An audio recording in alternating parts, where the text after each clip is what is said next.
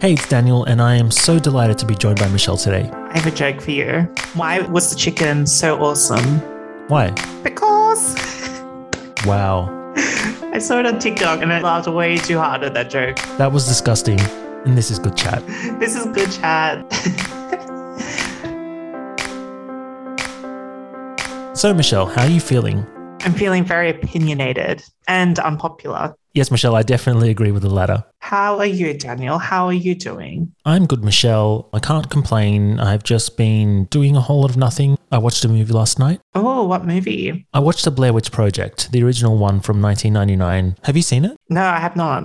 Oh, I randomly remembered it yesterday, and then I remembered the original campaign for the movie, which was basically marketed like it was a true story. There were actual missing person posters put up for these people that were in the Blair Witch Project, which of course were actually actors. There was a website you could go onto as well where you could find out more information about what had happened and information about the people and also the photos of the tapes that were found by the police. And back then, it was very clever and it worked. And I think the majority of people thought that it was real up until they found out that it wasn't real.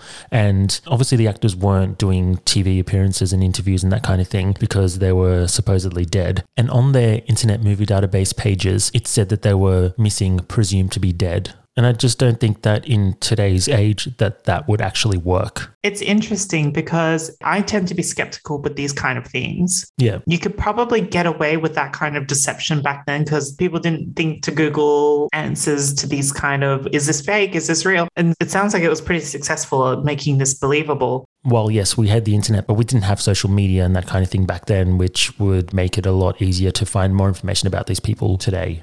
I mean, watching it now, obviously I knew it wasn't real, but I remember it was scary because it was marketed as found footage. So you were watching this thing that you thought was real, and also you never actually got to see the Blair Witch. So it made it scarier because what you can't see is much more scarier than seeing bad CGI. And everyone would probably have their own interpretation of it as well. You know, it's an interesting contradiction of our time that it would be both easier to fool people on the internet, but also harder. Yeah. There's so much misinformation out there, but there's also explanations out there. The truth, they would say, Michelle, is out there. It's just one Google search away.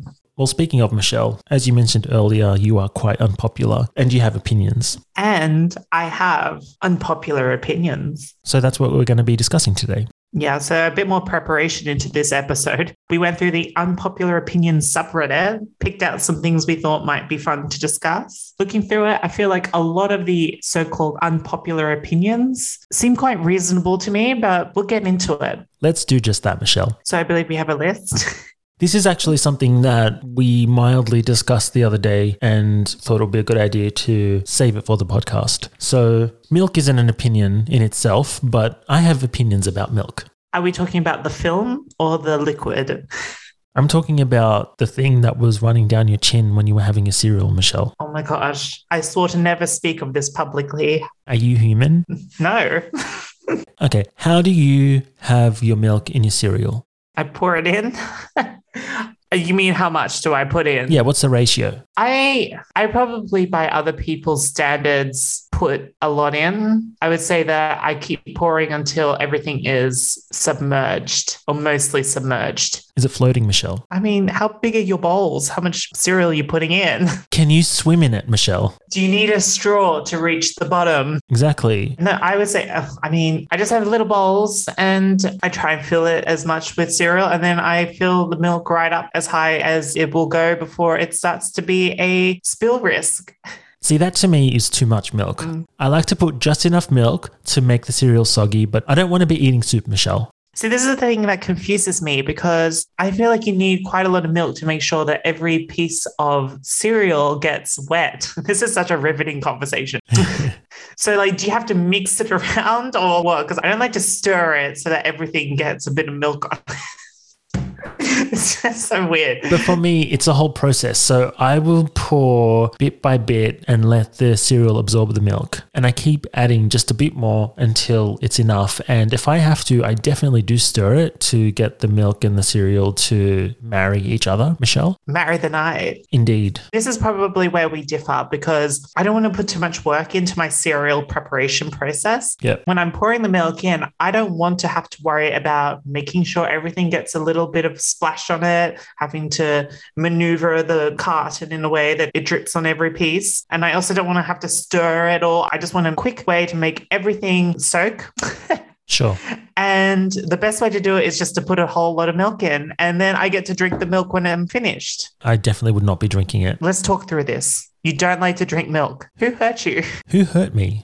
I was never one to drink milk out of a glass either. Is that something that you do? Oh, yeah. I love it. I mean, as a kid, I'd have my Nesquik and occasionally Milo. Oh, Nesquik. Love Nesquik. I can't just drink milk out of a glass. I just don't understand it. See, yeah, I don't mind it, but I feel like really the only milk that's enjoyable to drink is full cream dairy milk. And lately I've been trying to move away from that. So I'm happy to use soy oat milk in my tea, in my cereal. Yeah. Drinking that on its own is a bit, mm, I don't enjoy that as much. I definitely wouldn't drink that on its own either. So, talking about milk and cereal first thing in the morning, let's just rewind for a second a bit earlier in the day. So, making your bed every day is a waste of time. What do we think about that? Is that the first one we got off Reddit? Yes, Michelle, Yes, I agree. I only make my bed when I have company coming over. which is probably never. Not at the moment, no. My mother raised me in a very specific way. She would make the bed, she'd put on the sheet, she'd put on the blanket on top, she'd put the doona on top of that. Yeah. It's a very elaborate process. These days, I tend to just sleep with one blanket and that's it. Yeah, I was just going to say for me, it's not too involved. I usually just have a quilt on top. And if it's in summer, I usually just have a sheet. So making the bed is just basically covering the bed with whatever's on top of it. I tend to do it first thing in the morning, but it's just down to personal preference. It really doesn't matter. Yeah, I actually think that they say it's good hygienic practice because if you make the bed, then everything festers ill. But Oh, wow. that's a scientific question. So you're supposed to air it out? Yeah,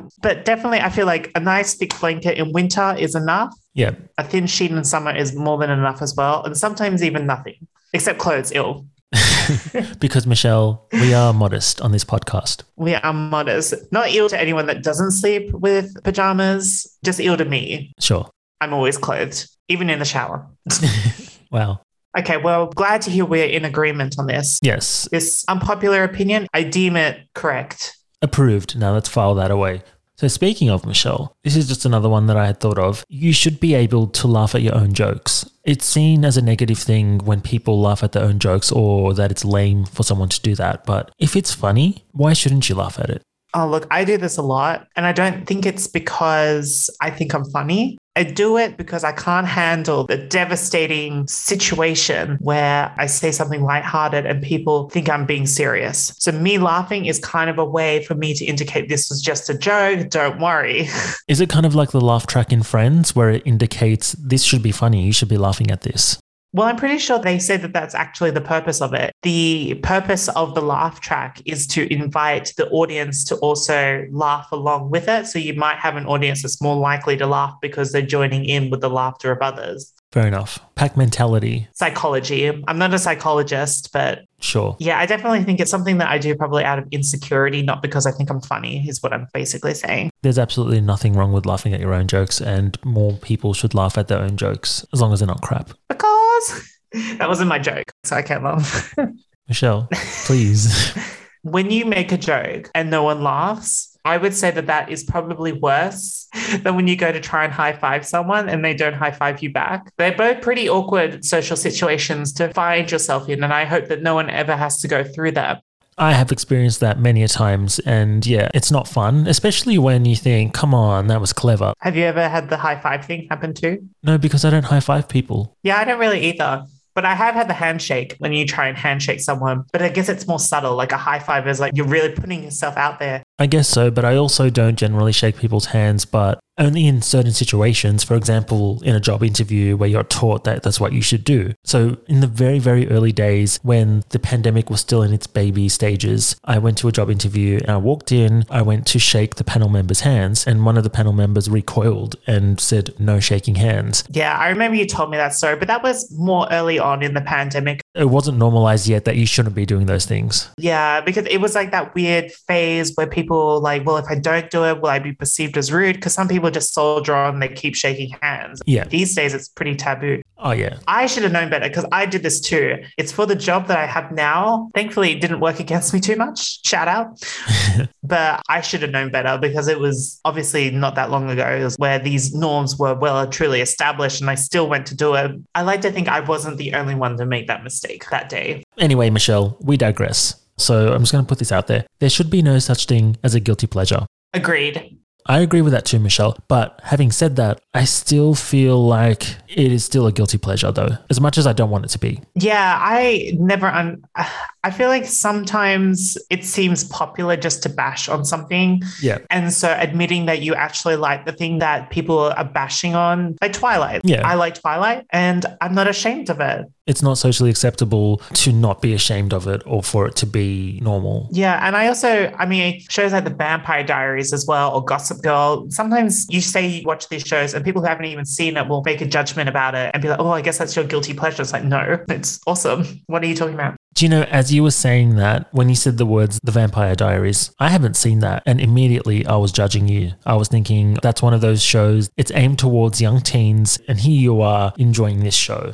I'm guilty of making your pleasure guilty. And this is another point is like, why is something that's targeted towards maybe young adults or teenage female audiences considered a guilty pleasure? Everyone should be able to enjoy it. Yeah. So, in short, guilty pleasures not a thing unless your guilty pleasure is a crime, in which case, get help. Guilty pleasures are cancelled. Next.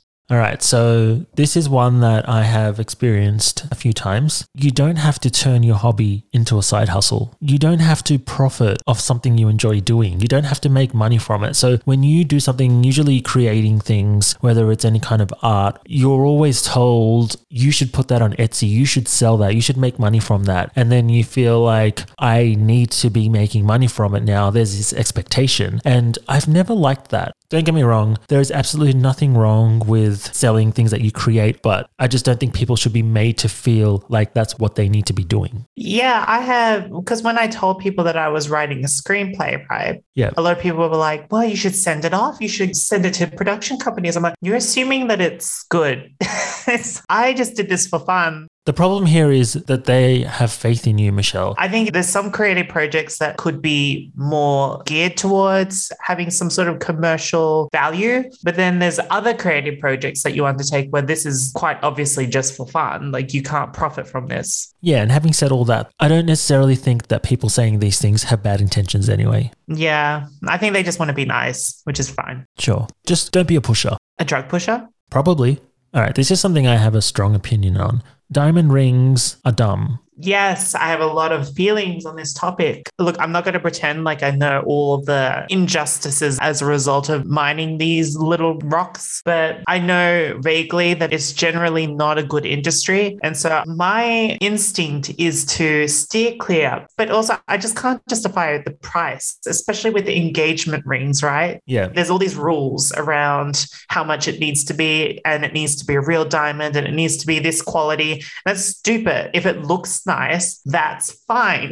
Exactly. And I do have a problem with the cost of the rings as well. So you mentioned the rules. People are, for whatever reason, expected to spend three months worth of their salary on an engagement ring. I've never agreed with that. I've never agreed with having to spend X amount of dollars on a ring. Who cares how much it costs? It really doesn't matter. I would rather that money go towards things that are actually important, like buying more records. Uh, how did I know you were going to say that? But the thing with me is having a $20,000 ring on my finger, I would 100% lose that. And I don't need that stress. I actually have heard of people who do have valuable rings, so they have a second ring that's fake and they wear that so that they don't lose or damage that, which is just a big, big waste of money. Yeah. In all seriousness, though, I'd be happy with an onion ring. Well, both fashionable and tasty. Well, like Sylvia Fine from The Nanny once said, passion goes, sex goes, communication we never had, but food is forever. And if anyone has an expensive engagement ring and is offended by anything we've said, check yourself. Before you wreck yourself. If people want to spend exuberant amounts of money on a ring, go ahead. Obviously, you can do what you want. That's just my preference. All right, so another one off Reddit is stop normalizing children and grandchildren to visit their parents and grandparents as a duty. I guess personally for me, when my grandparents were alive, I didn't mind visiting them that much. And I definitely don't feel like we had to do it too often. Were you younger then? Yeah. By the time I was an adult, they were no longer around. So I don't really know what it's like having to fulfill a certain, I don't know if obligation is the right word, to visit my grandparents. Yeah. But definitely have that with my mom. I try and meet my mom weekly, but I do that because I want to. I think it just comes down to individual situations and circumstances. You're not going to say to someone, you should be visiting your grandparents when maybe they don't have such a great relationship or maybe there's a history there. You shouldn't really put that expectation on someone. Whatever kind of relationship you have with your family is the relationship you have with your family and just do as you see fit, I think. Yeah, I definitely think grandparents, they definitely want to see you and they and so I think it's a nice thing to do. Yeah. But if your grandparents or your family is not super accepting or a bit toxic, I don't think that there's anything wrong with saying, yes, this family member causes me pain, so I'm not going to visit them. I mean, obviously, what we're saying here is don't visit anyone ever in general because food is forever. Oh, I like the sound of that.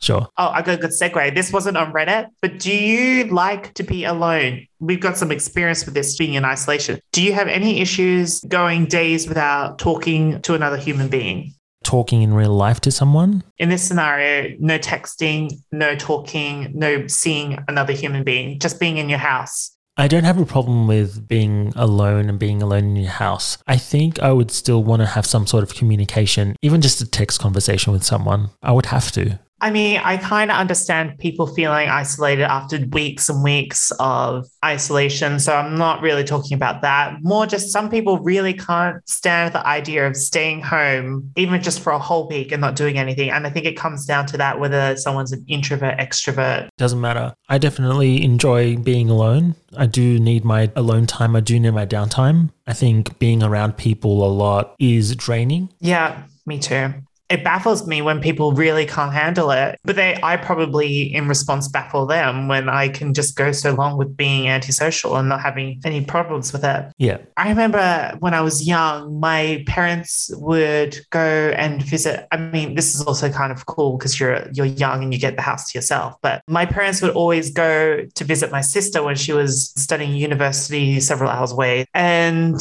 I would get the whole house to myself. And normally people would be like, "Why don't you have people over?" Why would you not have a party or something? Because I was in high school at the time, and that's apparently what kids did. I don't know. Not familiar. I was like, ew, no, this is my alone time. Why would I ruin that? this is going to be the best week of my life.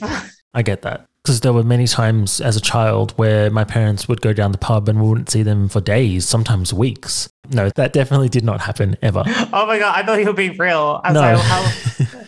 Sorry no, no, no. In all seriousness, though, I do agree. As much as I do like the downtime and, and being alone, I still think that I would need to be having some kind of conversations with someone at some point, like I said, even through text. So, to all the social butterflies out there, you do you, but don't judge me.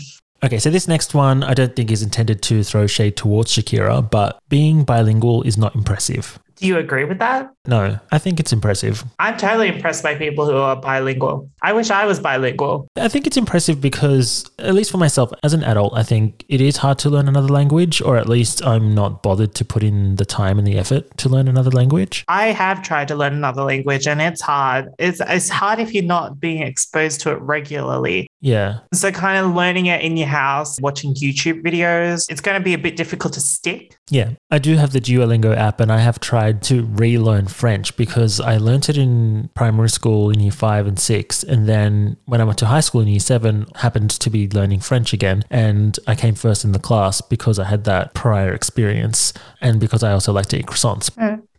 I guess as well, everyone has different ways of learning. So for me, I don't find that to be quite effective. I think I would need lessons in real life. I also feel like learning an instrument is really impressive as well. I feel like it must be easier for kids if you get them in early. learning an instrument in another language is easier. Exactly, I 100% agree. But speaking of being problematic, the next one is that misrepresentation does not matter. I mean, I'm just going to say, I think it definitely matters. I think there's a whole body of research that says it matters. Yeah. So that's closed. All right, so case closed, nothing else to discuss there. I would just say to the people who are skeptical about this, it's very rare for a business or a, a multinational company to do things just for the sake of being woke. There's usually some sort of other motivation behind it. Most of the time, what motivates these people is profit. And so, if companies are having mixed gendered, having diverse boards, it's usually because it somehow helps in that pursuit. And this is exactly why you majored in philosophy. It's not all I majored in. Okay. All right, so cooking is overrated. yeah.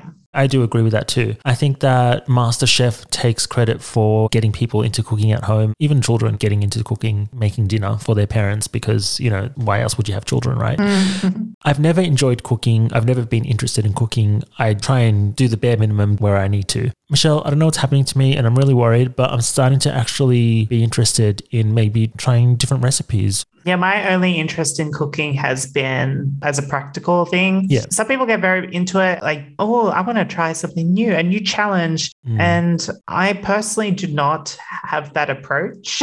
I definitely don't think there's anything wrong with that either, though. so, definitely, if you want to develop this skill, Daniel, I would encourage you to pursue it. I support you. I don't know that I will, but I'm definitely not one of those people that will put random things together to create a new recipe or to experiment in that way because I'm not very well versed in what goes great together or know necessarily what kind of things need to go in a certain type of dish. I'm definitely not going to be doing that kind of thing. Yeah, I'm definitely not either.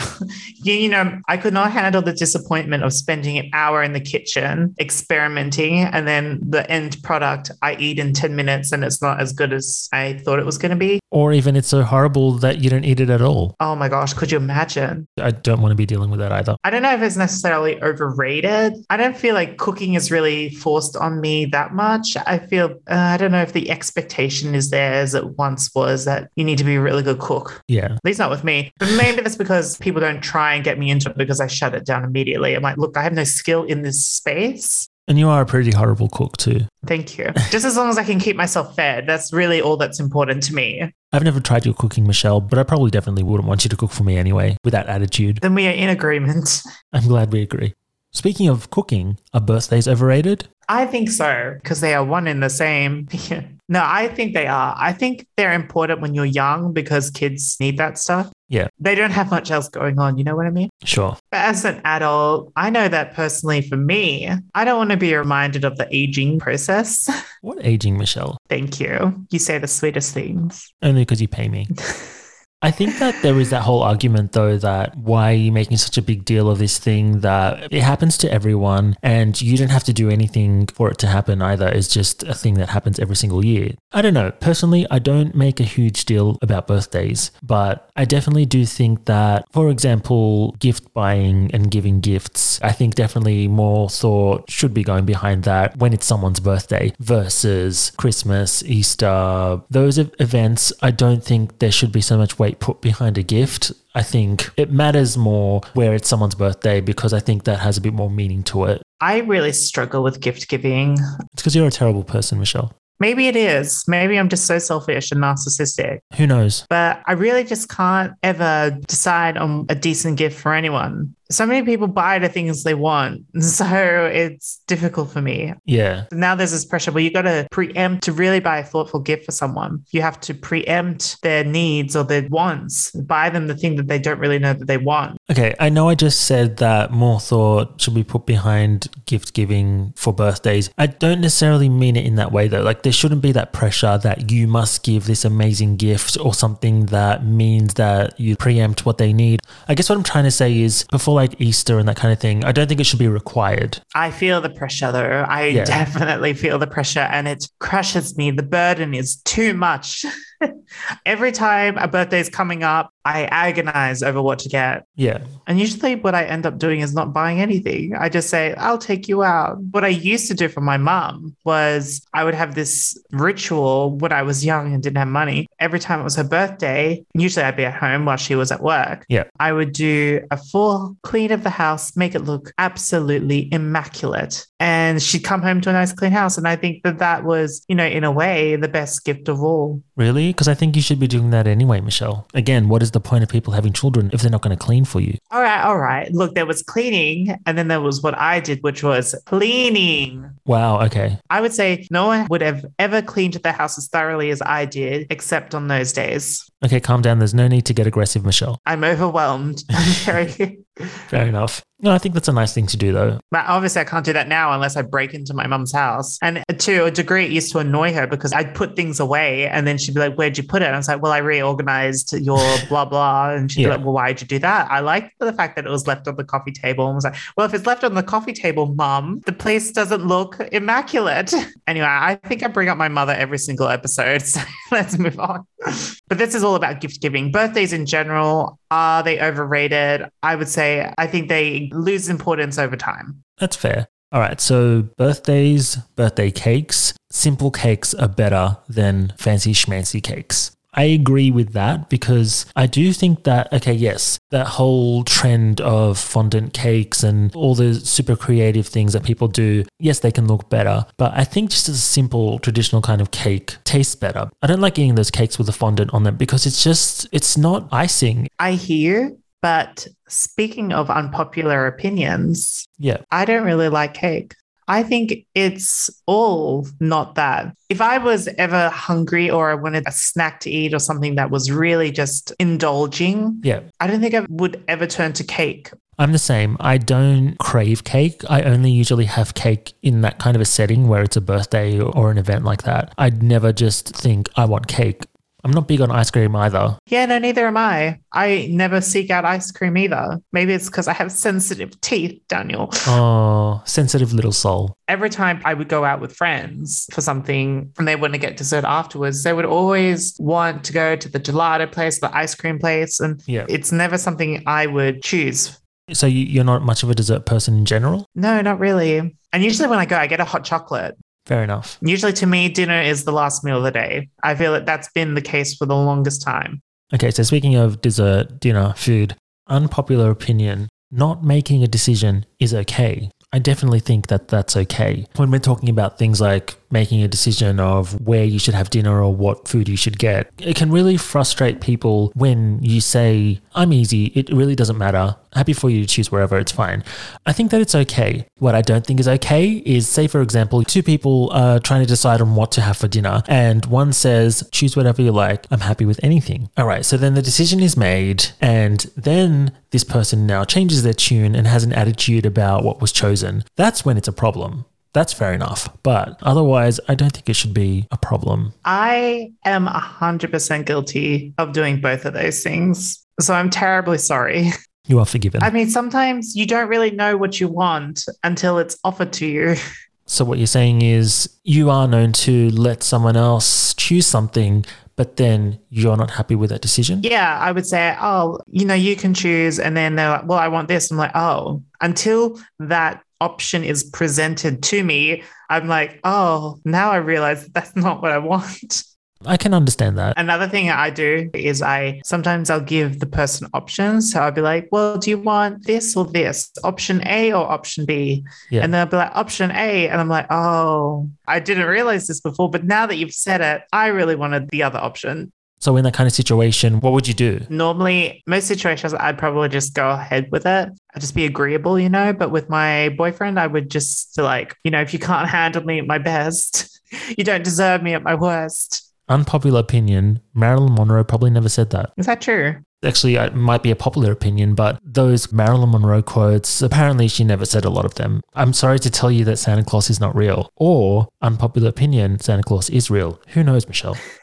I've just gone off on a wild tangent. And to continue going further, Rebecca Black, Friday, is not the worst song ever. I agree with the unpopular opinion Yeah. because I love the song. I'm not going to sit here and pretend that it's a work of creative genius, but it's pretty catchy. And for the longest time, it was stuck in everyone's head. And I remember people making jokes about it Friday and stuff, singing it on Fridays. It obviously wormed its way into people's brains. You've just given me a beautiful image there. You're welcome. But I would say a bad song is the kind of song that leaves no impact. I, I think at the time, especially, it was cool to hate on it. The way that it actually panned out may not have been intended, but it was an important moment in pop culture, and you can't deny that. You know, it's had its 10 year anniversary recently, I think. Does that make you feel old? What is age? Did she re release the song? She did. And she had collaborators on it too. I'll have to look it up. I'm not too familiar with what she's up to now, but I do understand she does still make music. Yeah, and it's pretty good. She's done all right for herself, but definitely horrible what happened to her at the time. Yeah, definitely horrible, but good for her. I hope she's getting that clean. Long live Rebecca Black. Yeah. All right, so this one might be more controversial. Oh, Daniel, aren't all of these controversial? Your face is controversial. I'm not there, so you don't know that. True. You don't know. We'll never know.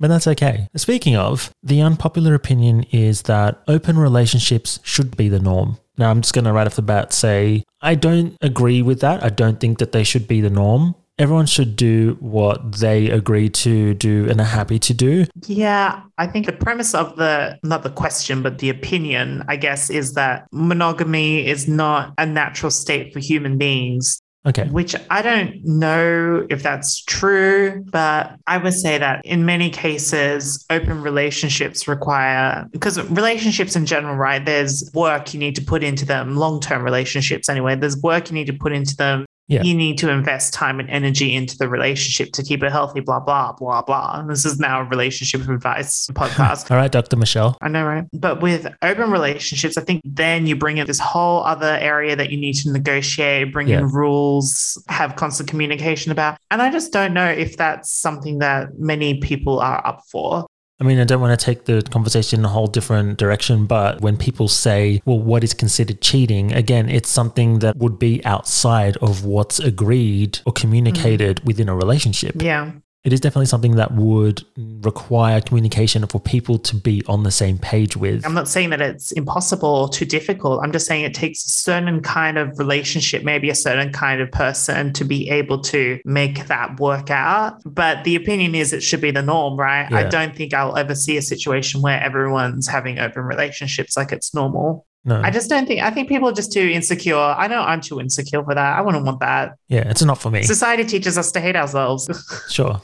So, this next unpopular opinion may contradict the previous, but prenups undermine the commitment of marriage. What are your thoughts? Hmm. this is like a whole marriage is a sacred institute kind of thing. Sure. Look, I would just say I disagree. Well, I don't know. I guess it's kind of how you, you view marriage because some people say it's supposed to be a lifetime commitment. But look, let's be real. Most marriages are not for life. Yeah, Well, at least a lot of them, just for the weekend. just to the weekend.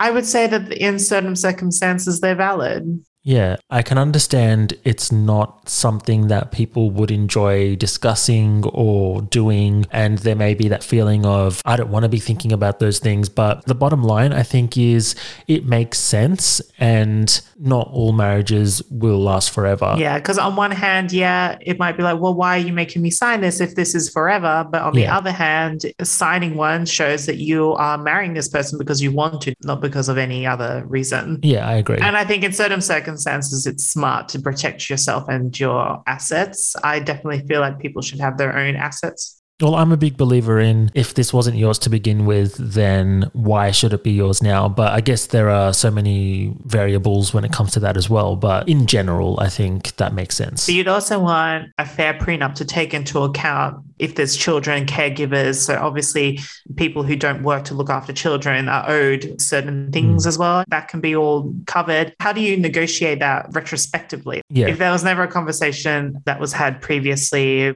I agree. I was talking in more basic terms. Say, this was your couch. This is still going to be your couch. I'm not going to now try and take ownership of this couch. But yeah, there are definitely going to be different situations and circumstances and variables where that would have to be negotiated. yeah. And then this kind of steers into the whole fairness of family court and stuff. So let's change the topic.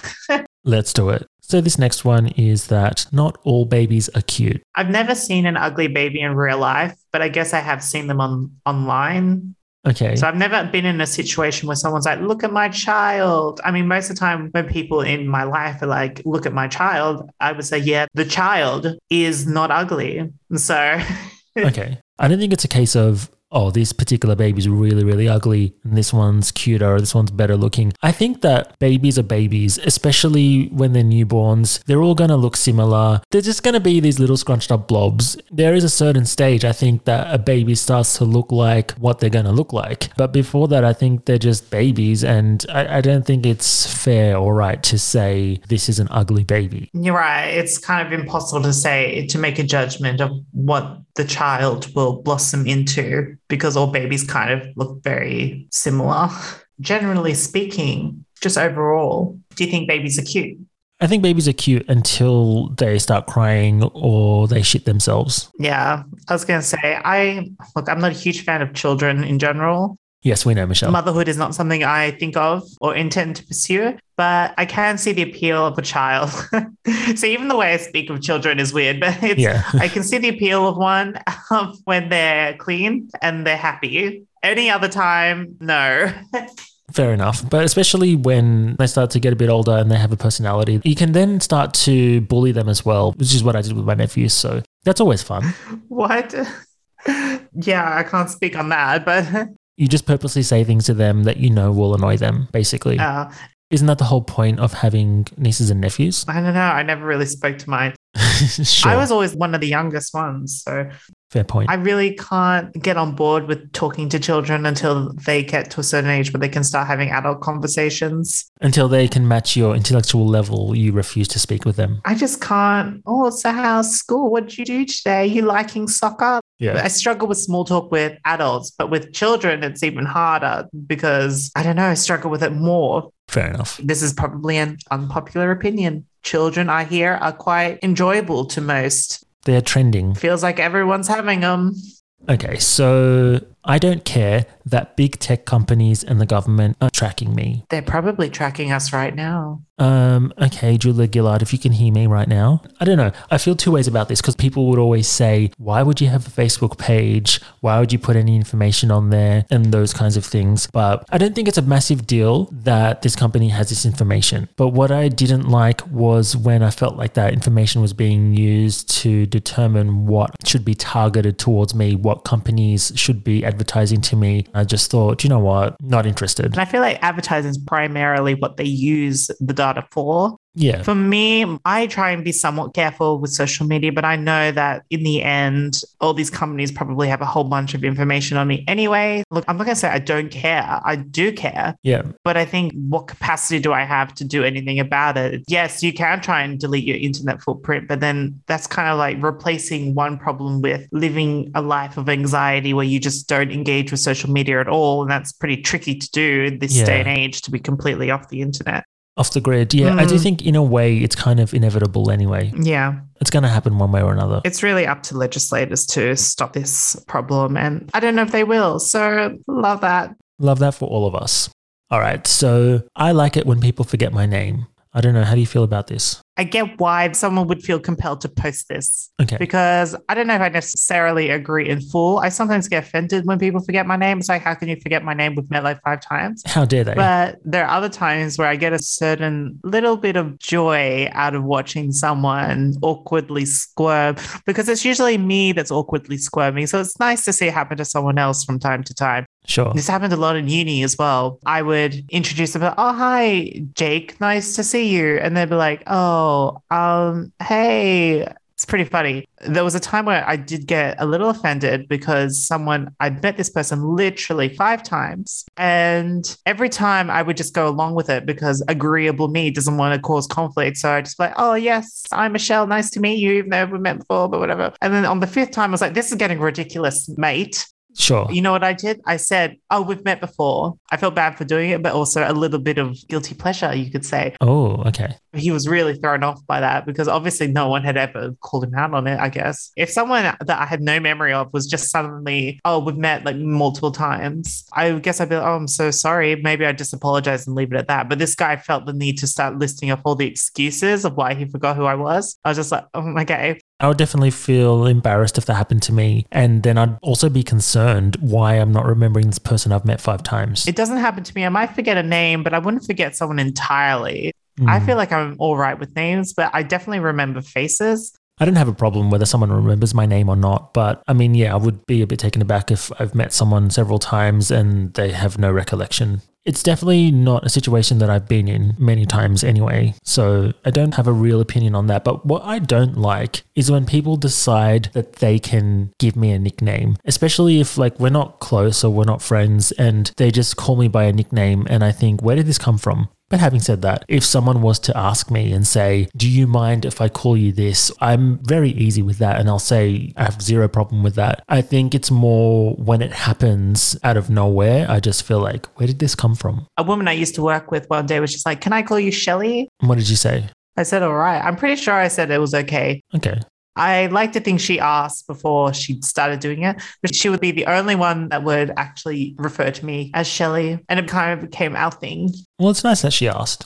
Okay, this is something that I definitely have an opinion on. So, the unpopular opinion is that being a picky eater is not a bad thing. I think it's seen as a negative thing. And if someone's a picky eater, they're too fussy. But I think it's okay. I am picky with certain things that I like to eat or don't like to eat. Sometimes I'll be in the mood to have something that other times I won't. And I think that's okay. As long as it's not causing a problem for anyone, I don't think that it matters. My preferences are my preferences and it shouldn't affect someone else. As long as you're having a balanced diet, I would say that that's the more important thing, which I don't. I don't eat healthy at all. Fair enough. I would say that that's more important than being someone that will eat anything and will try all different kinds of food. It's 100% fine to stick in your own lane. Life is too short to start eating foods that you don't like just to appease other people. Yeah. You should try and be healthy. I guess that's the medical advice. But judging someone just because they aren't as adventurous with the foods they eat, I think is stupid. Yeah. And also, there is such thing as a super taster. So, a super taster is someone who experiences the sense of taste with far greater intensity than average. And there are studies that do show also an increased sensitivity to bitter tastes. So, someone who is quite selective with what they eat, they may just be a super taster. And there are tests that you can actually do to find out if you are a super taster. And this is something that I've thought about, Michelle. Actually, this reminds me because my grandmother, she never could taste coriander. And I remember once, many, many years ago, being out to dinner with her and she was eating the coriander. She said that she couldn't really taste it. And then everyone was like, What? You can't taste coriander? It has such a strong taste. And I was just like, What do you mean? Coriander has no taste. I would not associate any taste in my head with coriander. I always, it's nothing to me. It's like lettuce. I don't know if you're like this too. But apparently, coriander is supposedly very strong. And I had no idea. And I think it is a genetic thing. Like it's some people just the taste buds are different or more sensitive or whatever.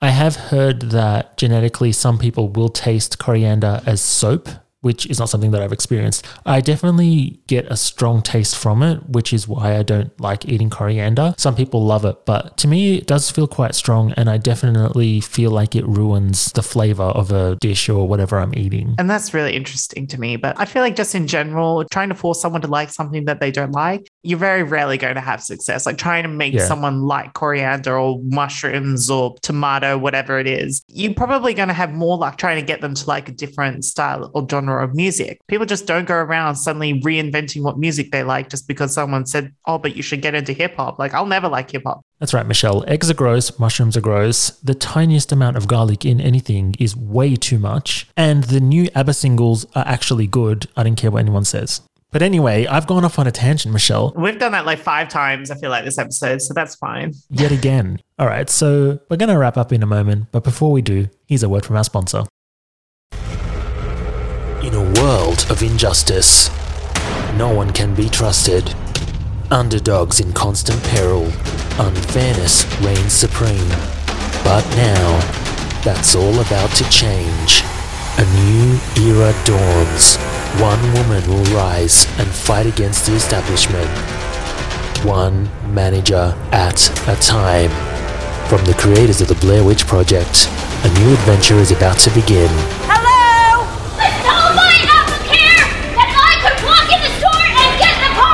The Blair Bitch Project in cinemas at some point after lockdown, I guess. Who knows? Okay, Michelle, do you remember what we've talked about today? I literally, this happens every time, especially when we have one of these episodes where we cover so many topics. I get to the end and I have no idea about anything I just said. So good luck wrapping up. It's all on you. Okay, Michelle, it doesn't matter how much cereal we put in our milk. At the end of the day, Michelle, I'm human, you're human. Uh, no, I'm not. You take that back. Sorry, Michelle. No judgment whether you make your bed or you don't make your bed. It's your choice. If you want to lie in your own filth, that's on you. Ha ha ha. Lol. Yes, I am laughing at my own joke. Oh god, it's my turn to talk now. Guilty pleasures are good. Birthday cakes are all right. Rebecca Black's Friday is a catchy song, and that's all I can remember. Sure. And not all babies are cute, or are they? The point is, Melissa, I mean, Michelle. Ah, that's my Kate laugh. Wow, okay. Those are our opinions, and that's okay because they don't have to be yours. But they should be. No, I'm just kidding. This has been Good Chat. Good chat.